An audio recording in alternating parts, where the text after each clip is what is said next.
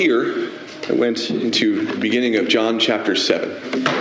We spoke specifically about a time when Jesus was answered by his family that they obviously did not believe in him. They'd heard of some works he had done, uh, especially certain works, which I hope to get into in just a moment, but they didn't believe in him. At that time, he went up to a feast, and I mentioned the uh, feast of tabernacles that was mentioned, how they would go out and they would uh, take and build from twigs and different pieces of wood that they would find locally and build themselves temporary housing and live in. And it would be something of a shoddy house, and they would go, and them being living things would sit in these dead trees. And it was a good picture of the Holy Ghost working even in us to this very day. There was a lot more going on. At this point, it already happened that Jesus was a hunted man. It already said uh, in earlier chapters that he wouldn't go to Jerusalem because they were trying to kill him. They were trying to kill him because of something that had happened. Namely, that at the pool of Bethesda, already a place of miracles, where an angel would trouble the water, that he came by and found a man who had been for 38 years lame.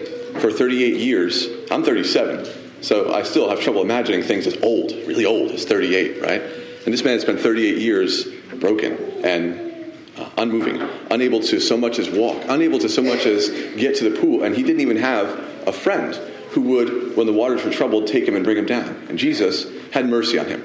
Why he had mercy on only him in that place of many sick, I don't know, and I couldn't tell you.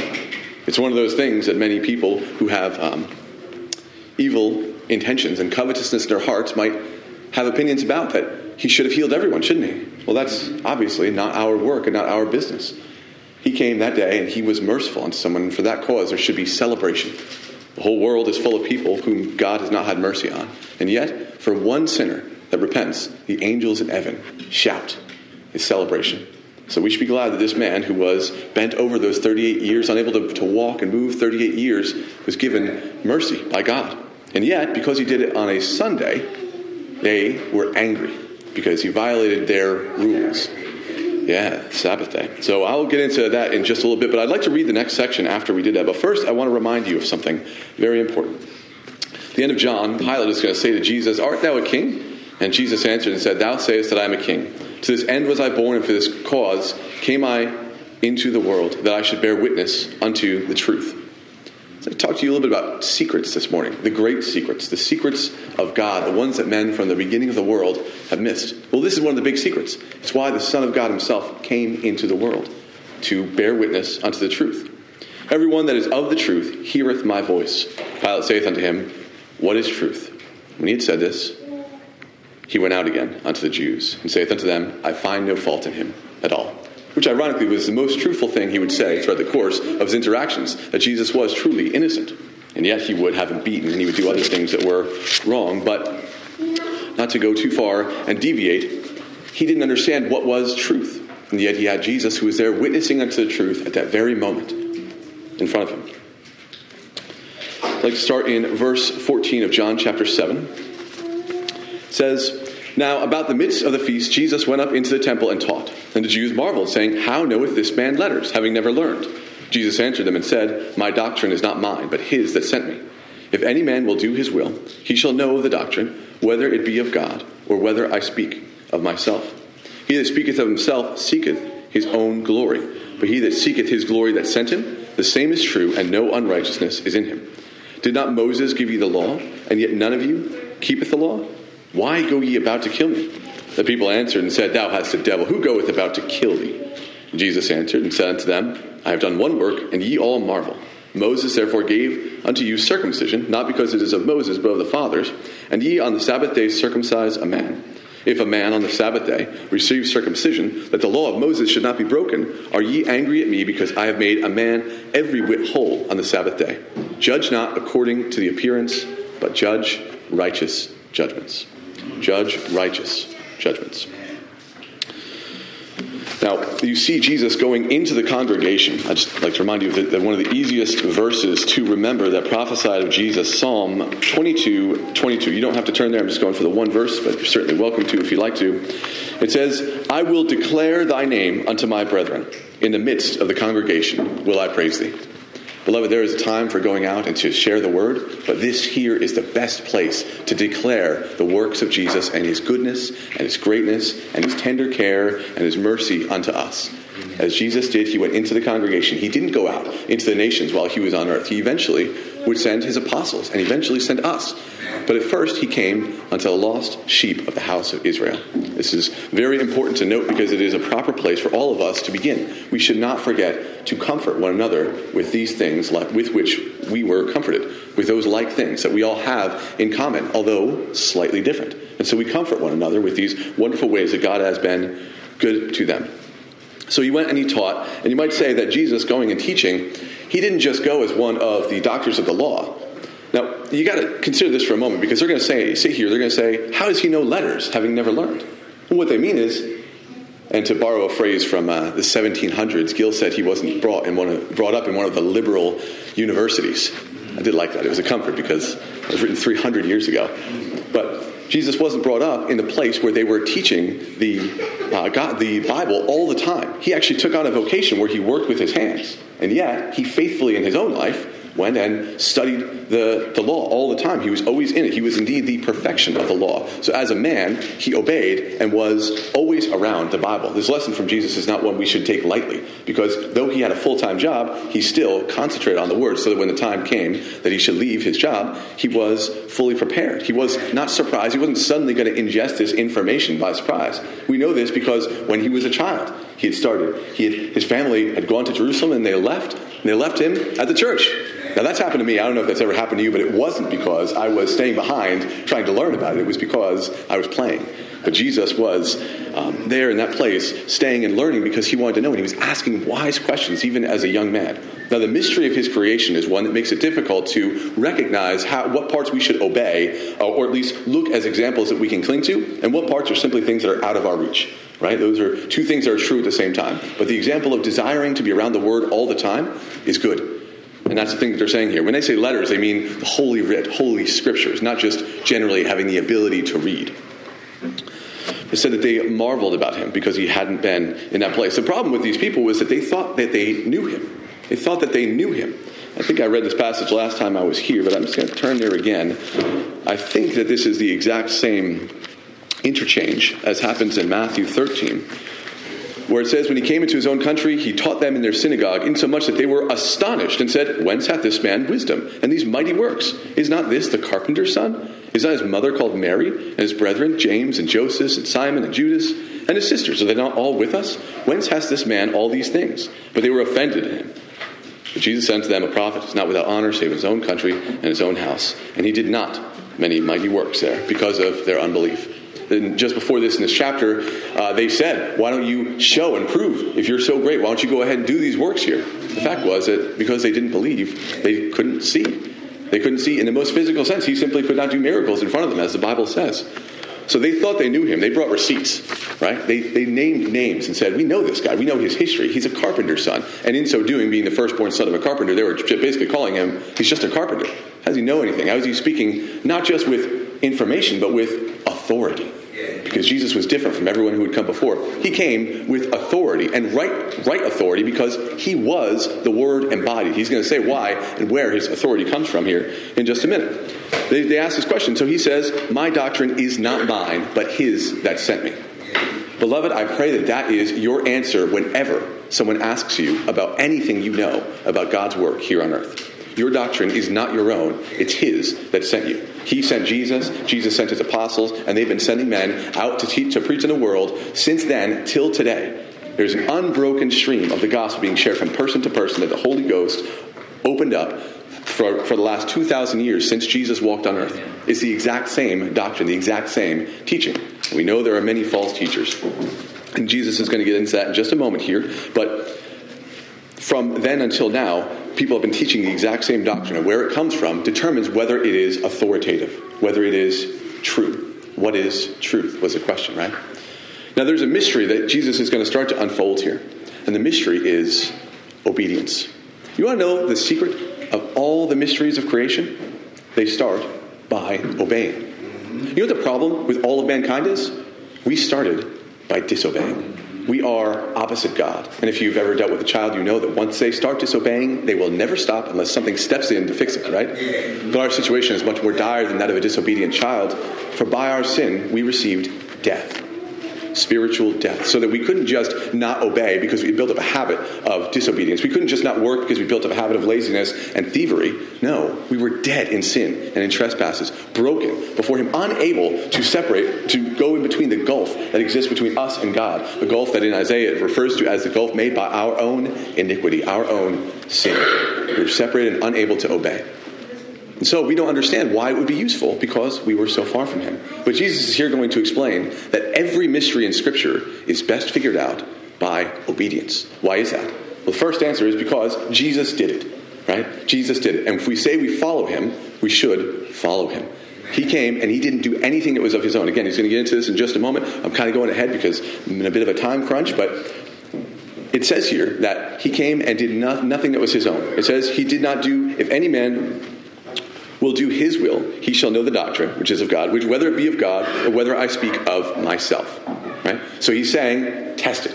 Again, I'm going to get back to that in just a moment. But he says here, He that speaketh of himself seeketh his own glory, but he that seeketh his glory that sent him, the same is true, and no unrighteousness is in him. He that seeks the glory of the one who sent him is true, and no unrighteousness is in him. There's that word again truth. Truth, which means true all the way down to the very center of person. But he says, that person is true. He that speaketh of himself seeketh his own glory, but he that seeketh his glory that sent him, the same is true, and no unrighteousness is in him. He's elaborating on the two types of people one that is selfish, one that is concentrated on their own glory. Now, you want to be careful when you read these things because Jesus doesn't say you having glory is bad. As a matter of fact, one of the great rewards that are promised you is that you are glorified in Him. You should want glory, just it's a question of the order of things. If you seek first your own glory, you're going to find yourself in the exact same place as the enemy, Satan himself. That was he wanted. What he wanted. He just wanted his glory before God, and he was referred to as a murderer from the beginning. Because if that is your priority, it becomes the only priority. But Jesus came to serve him. Why? For the joy which was set before him. Because he believed God now, we can say that it must have been easy for Jesus to believe God because they are one. And in part, that must be true. But I don't want to put myself in his shoes and say that I understand what it's like for him to go from being in the very throne room and the presence of God, from being the Word of God with him at all times, to being separated from him. First, by being made like us. And then, second, by taking our sin upon him and dying for us. I don't know what all he had to know and do to know that that was a good thing to do. All I know is that he obeyed, and in so obeying, made a way for all of us, but also again, had a joy which was set before him. A joy that was in no small part because he would have us. The case I'd like to make is that obedience is the secret. Now, he's going to go on, he's going to talk about how they were confused about how this obedience should work, how it should have been uh, operated on, because they thought that obeying the law as strictly as possible was just a matter of putting things in their proper order. And in part, they were right. In part, they were right. But what they missed out on was that the desire to obey God should come from love. Remember what he said about the on these two things hanging the law and the prophets. You love the Lord your God with all your mind, heart, soul, and strength, and that you love your neighbor as yourself. The second is like it, right? What are we referred to as? How are we supposed to be known?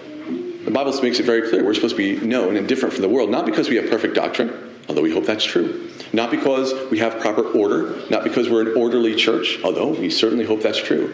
Not because we have many preachers, although we hope that that's true. Not because we have the right translation of the Bible, but because we love one another. That's right. That's the heart of the matter, isn't right. it? Because if you don't love one another, eventually your rules and your restrictions and how you're going to put things in order or your desire for your pleasures, eventually the whole ship is just going to collide on the rocks and break. There's no other way. There's only one order for things. And so we know that Jesus, in his obedience to the Father, was doing it because he loves the Father. He's going to get, go on and elaborate on that in great detail uh, towards the end of John. But for now, we're going to leave that off, and we'll deal with that at a later time, maybe at a later date. But it says, I'm going to go on, then we're going to go back to this past section. He says this, and he says, Did not Moses give you the law, and yet none of you keep the law? Why go ye about to kill me? That seems like a, a, sudden change of pace, right? First, he's talking about how it's the glory that you seek is important, whose message you're trying to put forward is of paramount importance, whether it's your own or whether it's someone else, whether you're a good messenger or something else. And then he suddenly says, "You can't. None of you keeps the law that Moses gave you." And the people answered and said, "Thou hast a devil. Why go you about to kill me? You have a devil."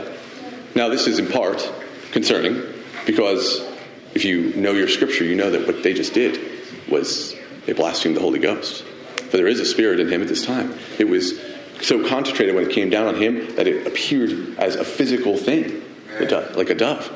And when it came down, he was filled with the Holy Ghost and had been even to this day. But Jesus here ignores them.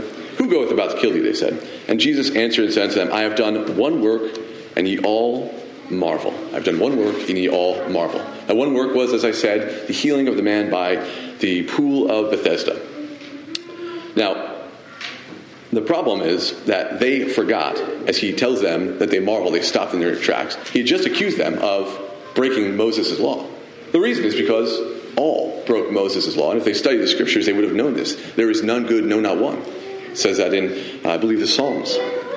And so they should have known that there was no way that any of them were going to be able to do that good which was most needful to do, which is to uphold the law. And so here they are accusing him of breaking Moses' law, and he tells them no. You, you don't seem to understand. All of you are lawbreakers. But let me show you how what I did was good. I've done one work and you marvel. He says, Moses therefore gave unto you circumcision, not because it is of Moses, but of the fathers. And that's an important note. He's saying that because circumcision came before Moses brought the law. However, Moses came and brought extra rules to it. He, he gave it extra emphasis, you might say. It had to be done. And so, because it predated the law, they thought it was right that they would break the law on the Sabbath day by working to do circumcision because before the Ten Commandments were written, they already had circumcision. So they thought they were putting it in order.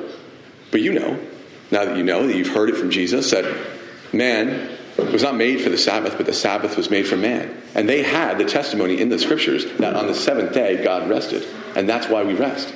So they know that that predated circumcision by a significant period of time. So it, again, should have, even by their own rules, been put in a higher priority.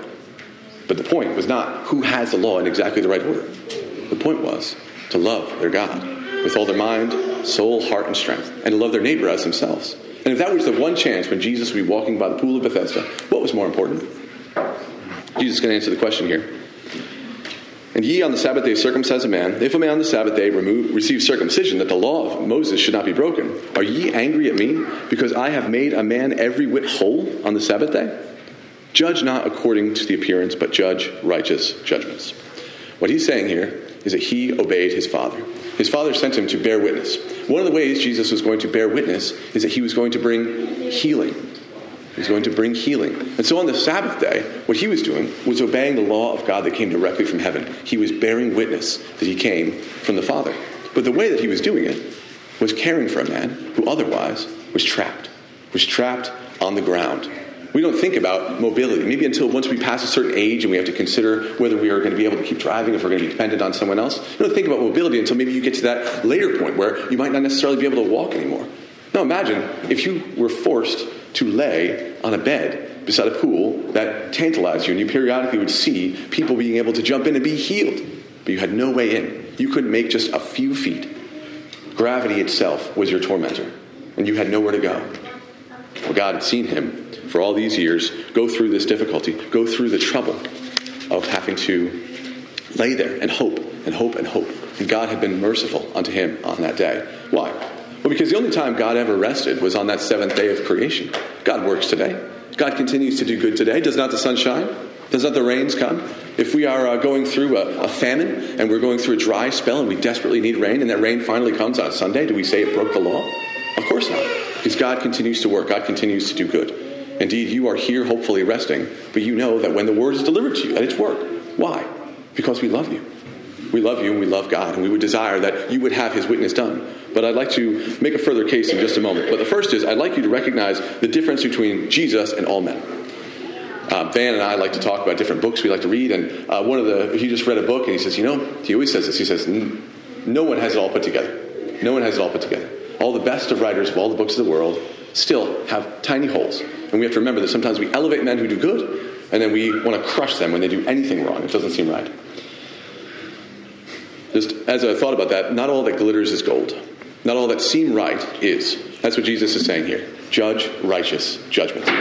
Says, By your fruits shall ye know them. By your fruits shall ye know them. And Jesus makes very clear that the children of light are less wise in their own generation than the children of this world. That he gives advice that we have trouble seeing around us because our concentration is heavenly. Maybe, I don't know, maybe because we, we are so concerned about things that have happened. I'm not sure why. But Jesus says that sometimes we have trouble discerning people. We're called to judge righteous judgment. So not all that glitters is gold, but also not all, all the best of men are but men at best. Meaning that there are some people who don't appear to be good and doing right in the world that truly are. Some men who sometimes stumble. You will all stumble. It says that the just man falls seven times, but he gets back up again. There will be times when people you know fail. They fail. And sometimes you are needed, whether it be a word of comfort, whether it be a word of exhortation, whether it be that most needful word of prayer, which I would urge you all towards. We are a church and we need one another. We need to support one another and we need to recognize that if someone seems extraordinarily great, we have to guard our hearts and judge righteous judgments. And if it seems like someone has completely fallen and fallen away, that it might be that God is dealing with that person and letting them have for a season those things which they were fallen into. But lastly, in the judgments that you must judge, you must judge yourself. In 1 Corinthians, it says,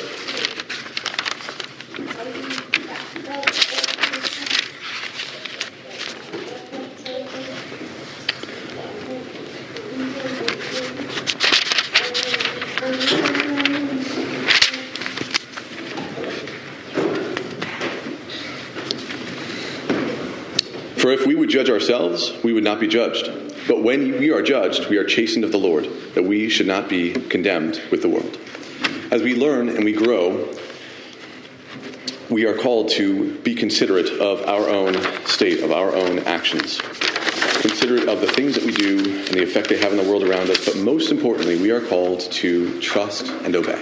For there's no other way. In part, to be happy in Jesus, but that's not the only thing. Obedience, beloved, reveals truth.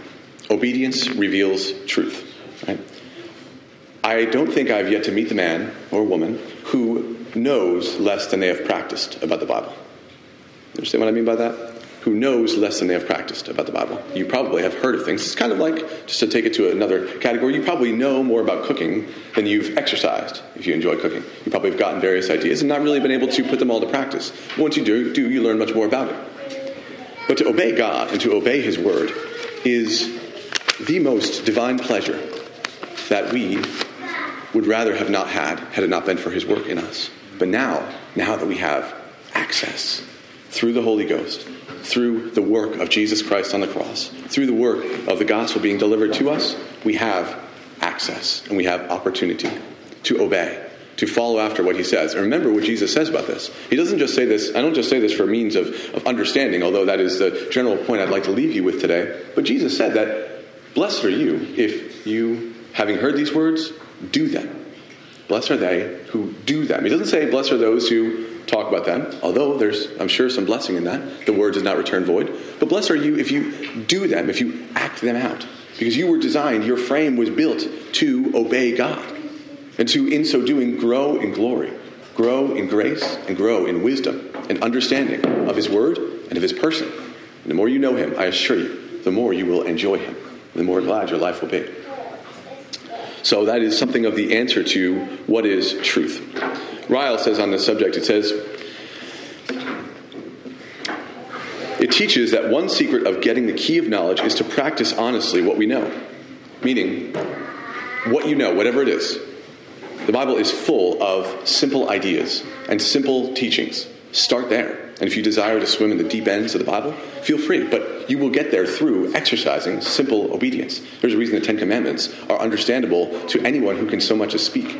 The children can understand what it is not to lie or cheat or steal, but also to uh, do those first few, which are often forgotten, to not make uh, anything that is to replace God, to not have um, to not have any gods before Him, and so on and so forth. It says again, it teaches that the, the one secret of the key of of getting the key of knowledge is to practice honestly what we know, and that if we conscientiously use the light that we now have, we shall soon find more light coming down into our minds. as J.C. Ryle on that particular subject.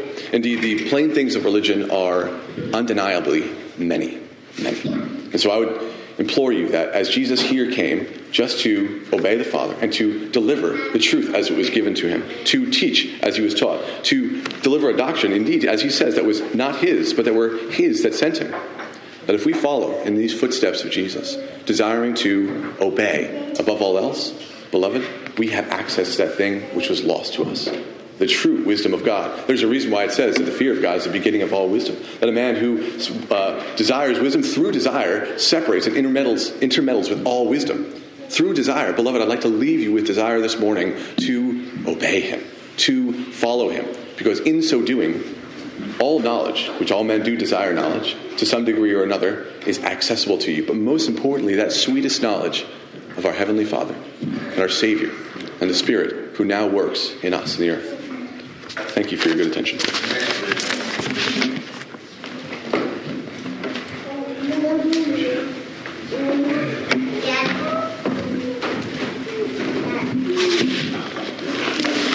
I'm thankful for the good message that Brother John has brought forth and desire and interest in your prayers the time that we are before you.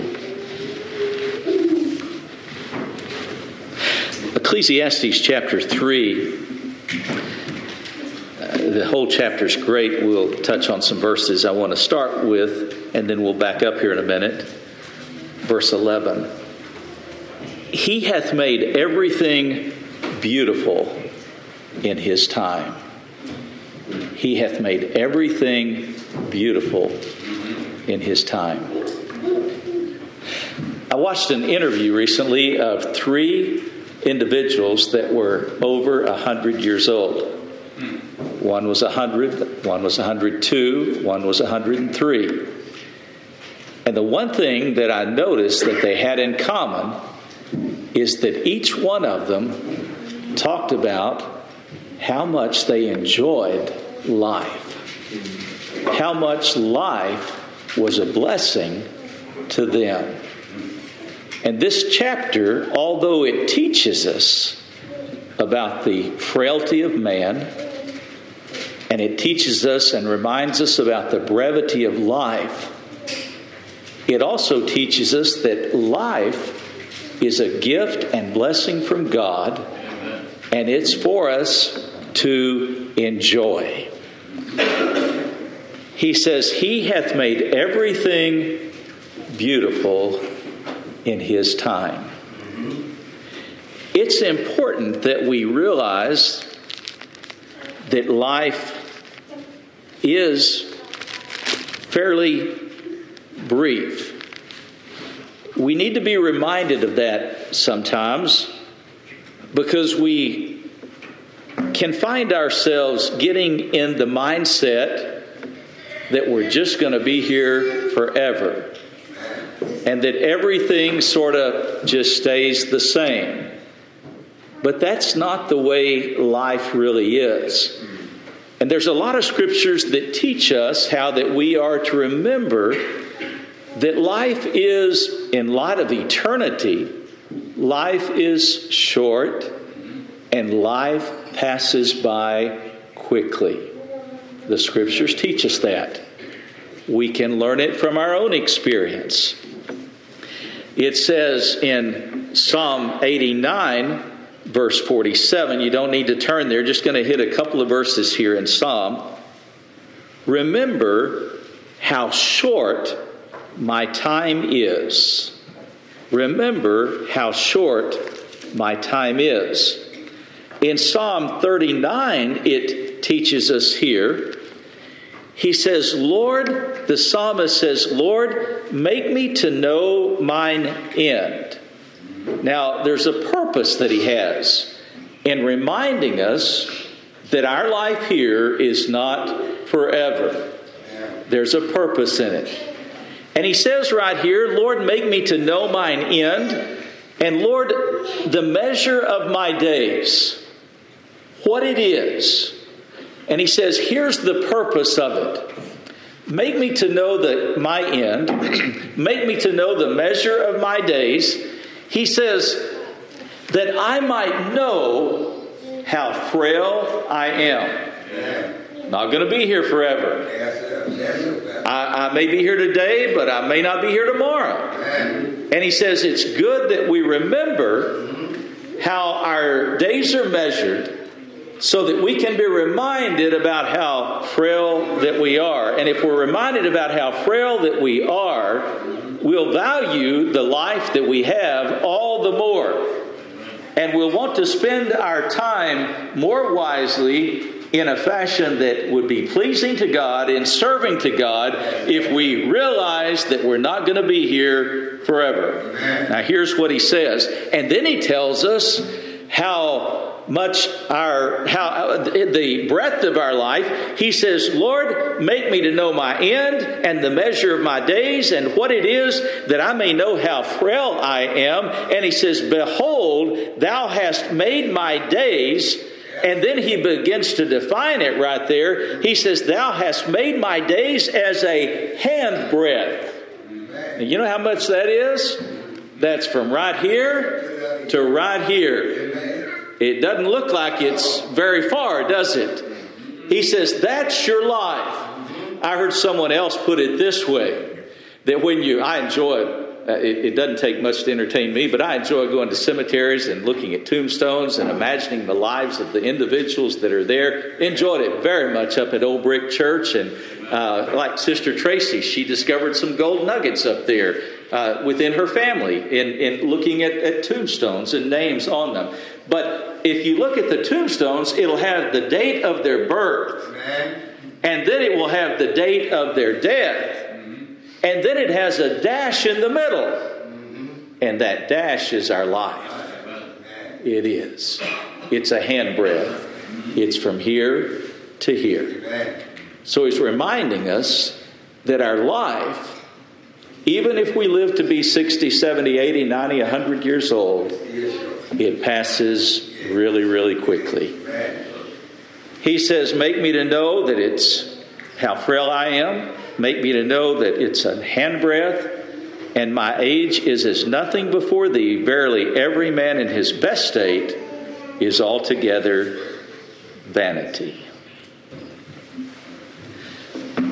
We have in, in uh, Ephesians chapter 5, verse 16, it talks about that we are to redeem the time. When it says redeem, it means that if you've been given something, you use it, you cash it in, you take the value of it. I'll, I'll tell you, this is a, a story that I remember when I learned what redeemed meant. Uh, when I was a little boy, my grandmother gave me a job of putting uh, uh, the stamps that you would get at the grocery store in this book, and you'd lick them and you'd put them in this book, and she'd get all these books of stamps, and I don't even know if they do that anymore, but uh, S&H green stamps, Gold Bond stamps, and she'd get all these stamps, these books of stamps, and then she'd find something that she wanted, like a toaster or an iron or or something like that, and she would redeem those stamps and trade them in for something that was of value to her.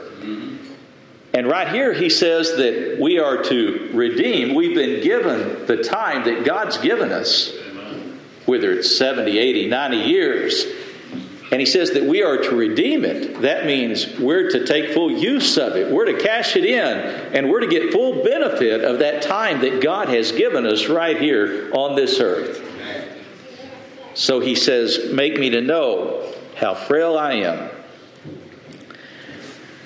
there are benchmarks that come in our lives that remind us of different things and bring us back and sort of bring us in check with reality.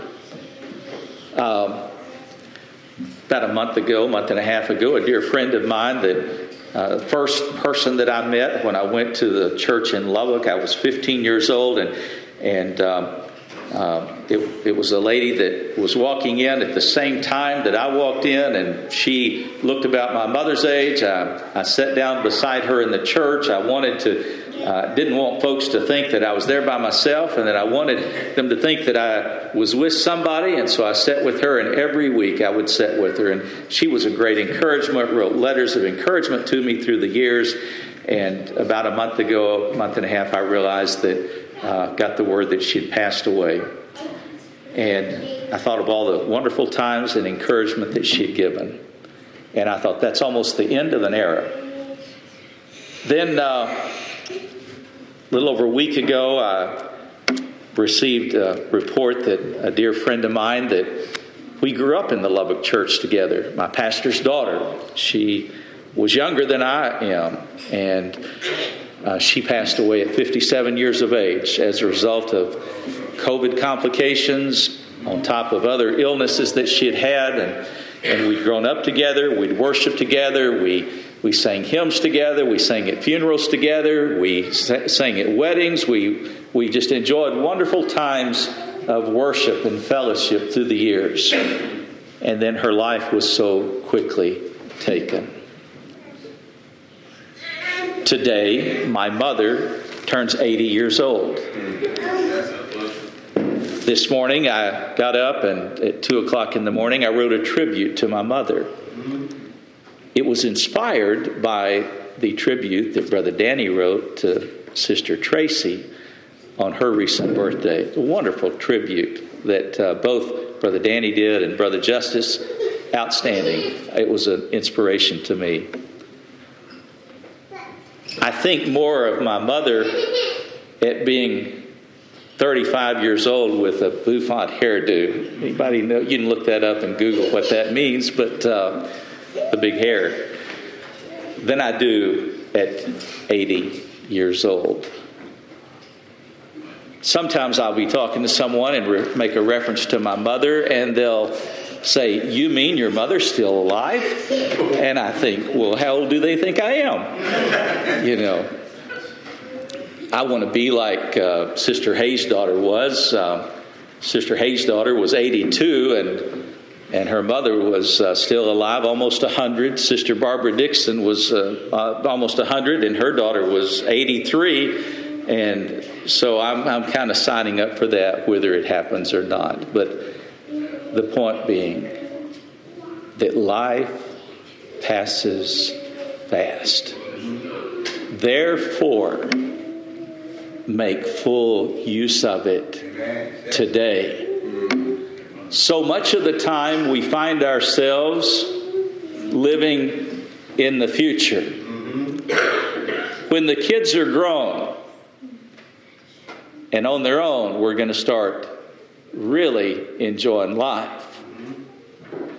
When we can finally reach the retirement years, we're going to travel and we're going to have a good time and we're really going to enjoy life. I've known individuals that they worked really hard and, and they saved and they planned for retirement and, and, and, and were excited about it and they get to retirement and then within a, short time, one or both pass away.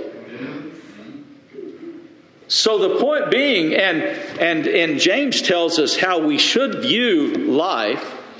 James says it like this right here. Go to now ye that say. Now, I didn't write that, and if I was writing it, I wouldn't write it that way, but that's the way it is. And it's right, and I'm wrong, but he says, Go to now, ye that say, Today and tomorrow go into such a city and continue there a year, and buy and sell and get gain. He teaches us a, a, a point right here. He says, Whereas ye know not what shall be on the morrow. He's teaching us the lesson right here that you have today. You may not have tomorrow. You may not have next year. You may not have your mother or your father or your grandparent a year from now, but you have them today. And if we realize that today is the day that we have, and God made today for us and gave us the life to be used for today, it probably will make a difference in how we live. You know what? There might be some things that we'd do different.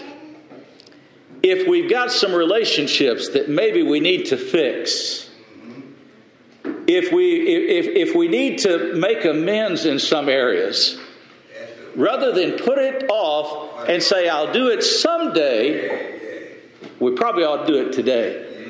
Look what he says. He says, Whereas ye know not what shall be on the morrow. He just simply says, You don't know what tomorrow holds. You might or might not be here. You may not be in the health, you may not have your mind, but you have it today. He says, Whereas ye know not what shall be on the morrow, for what is your life?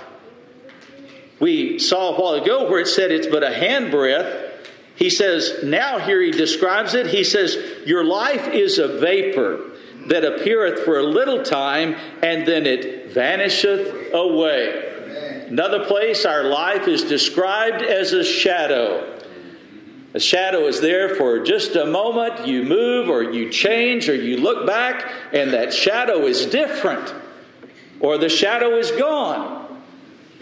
He says, For even it is a vapor that appeareth for a little time, then it vanisheth away. For that ye ought to say, he says, here's the lesson right here in this, for that ye ought to say, if the Lord will, we shall live and do this or that.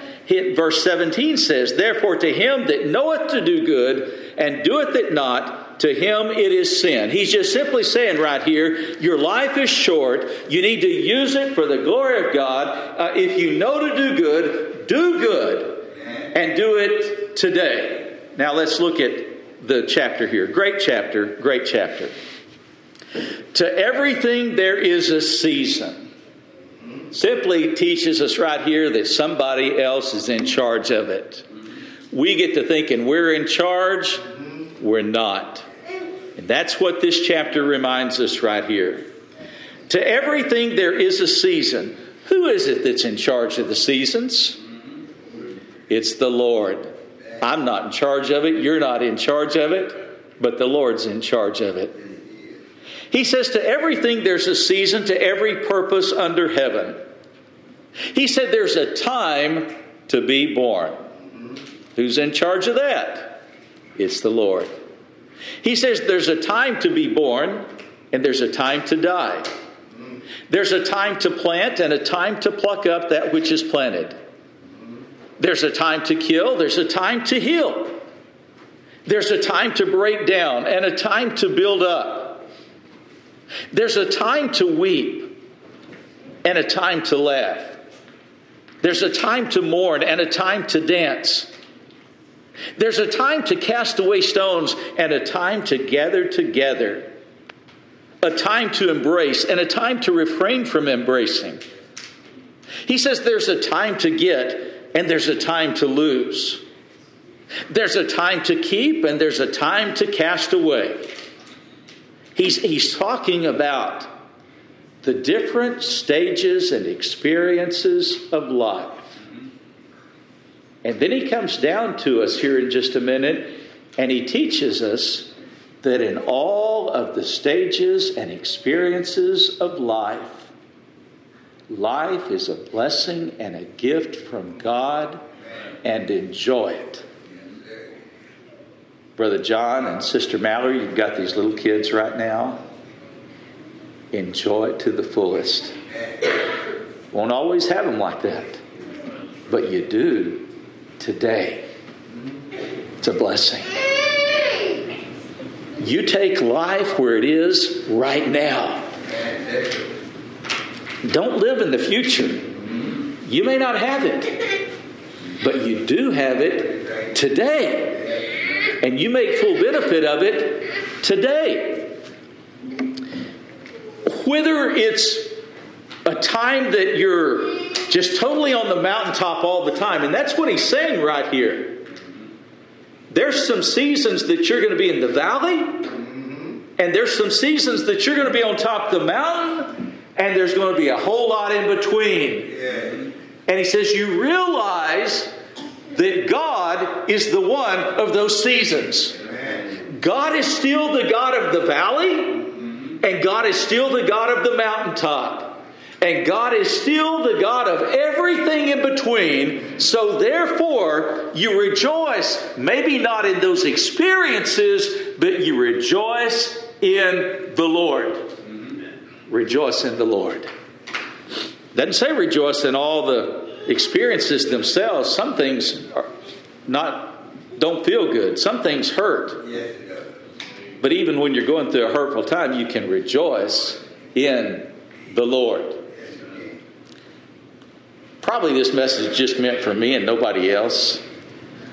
But I just need to be reminded to live life today to the fullest and live it for the Lord. Don't be overcome with the discouragements of life. Don't be overwhelmed with all that's around you. Don't look back upon your life and be overcome with the disappointments in your life and the regrets in your life. Jesus Christ took care of that. Yes. It's not laid to your charge by Jesus Christ. Jesus Christ removed that and it's not laid to your charge. Therefore, you shouldn't lay it to your charge. And don't let Satan lay it to your charge because Jesus Christ took care of that. You can't go back. You can't turn the clock back. But what you can do is start today and live it for the Lord and live it to the fullest.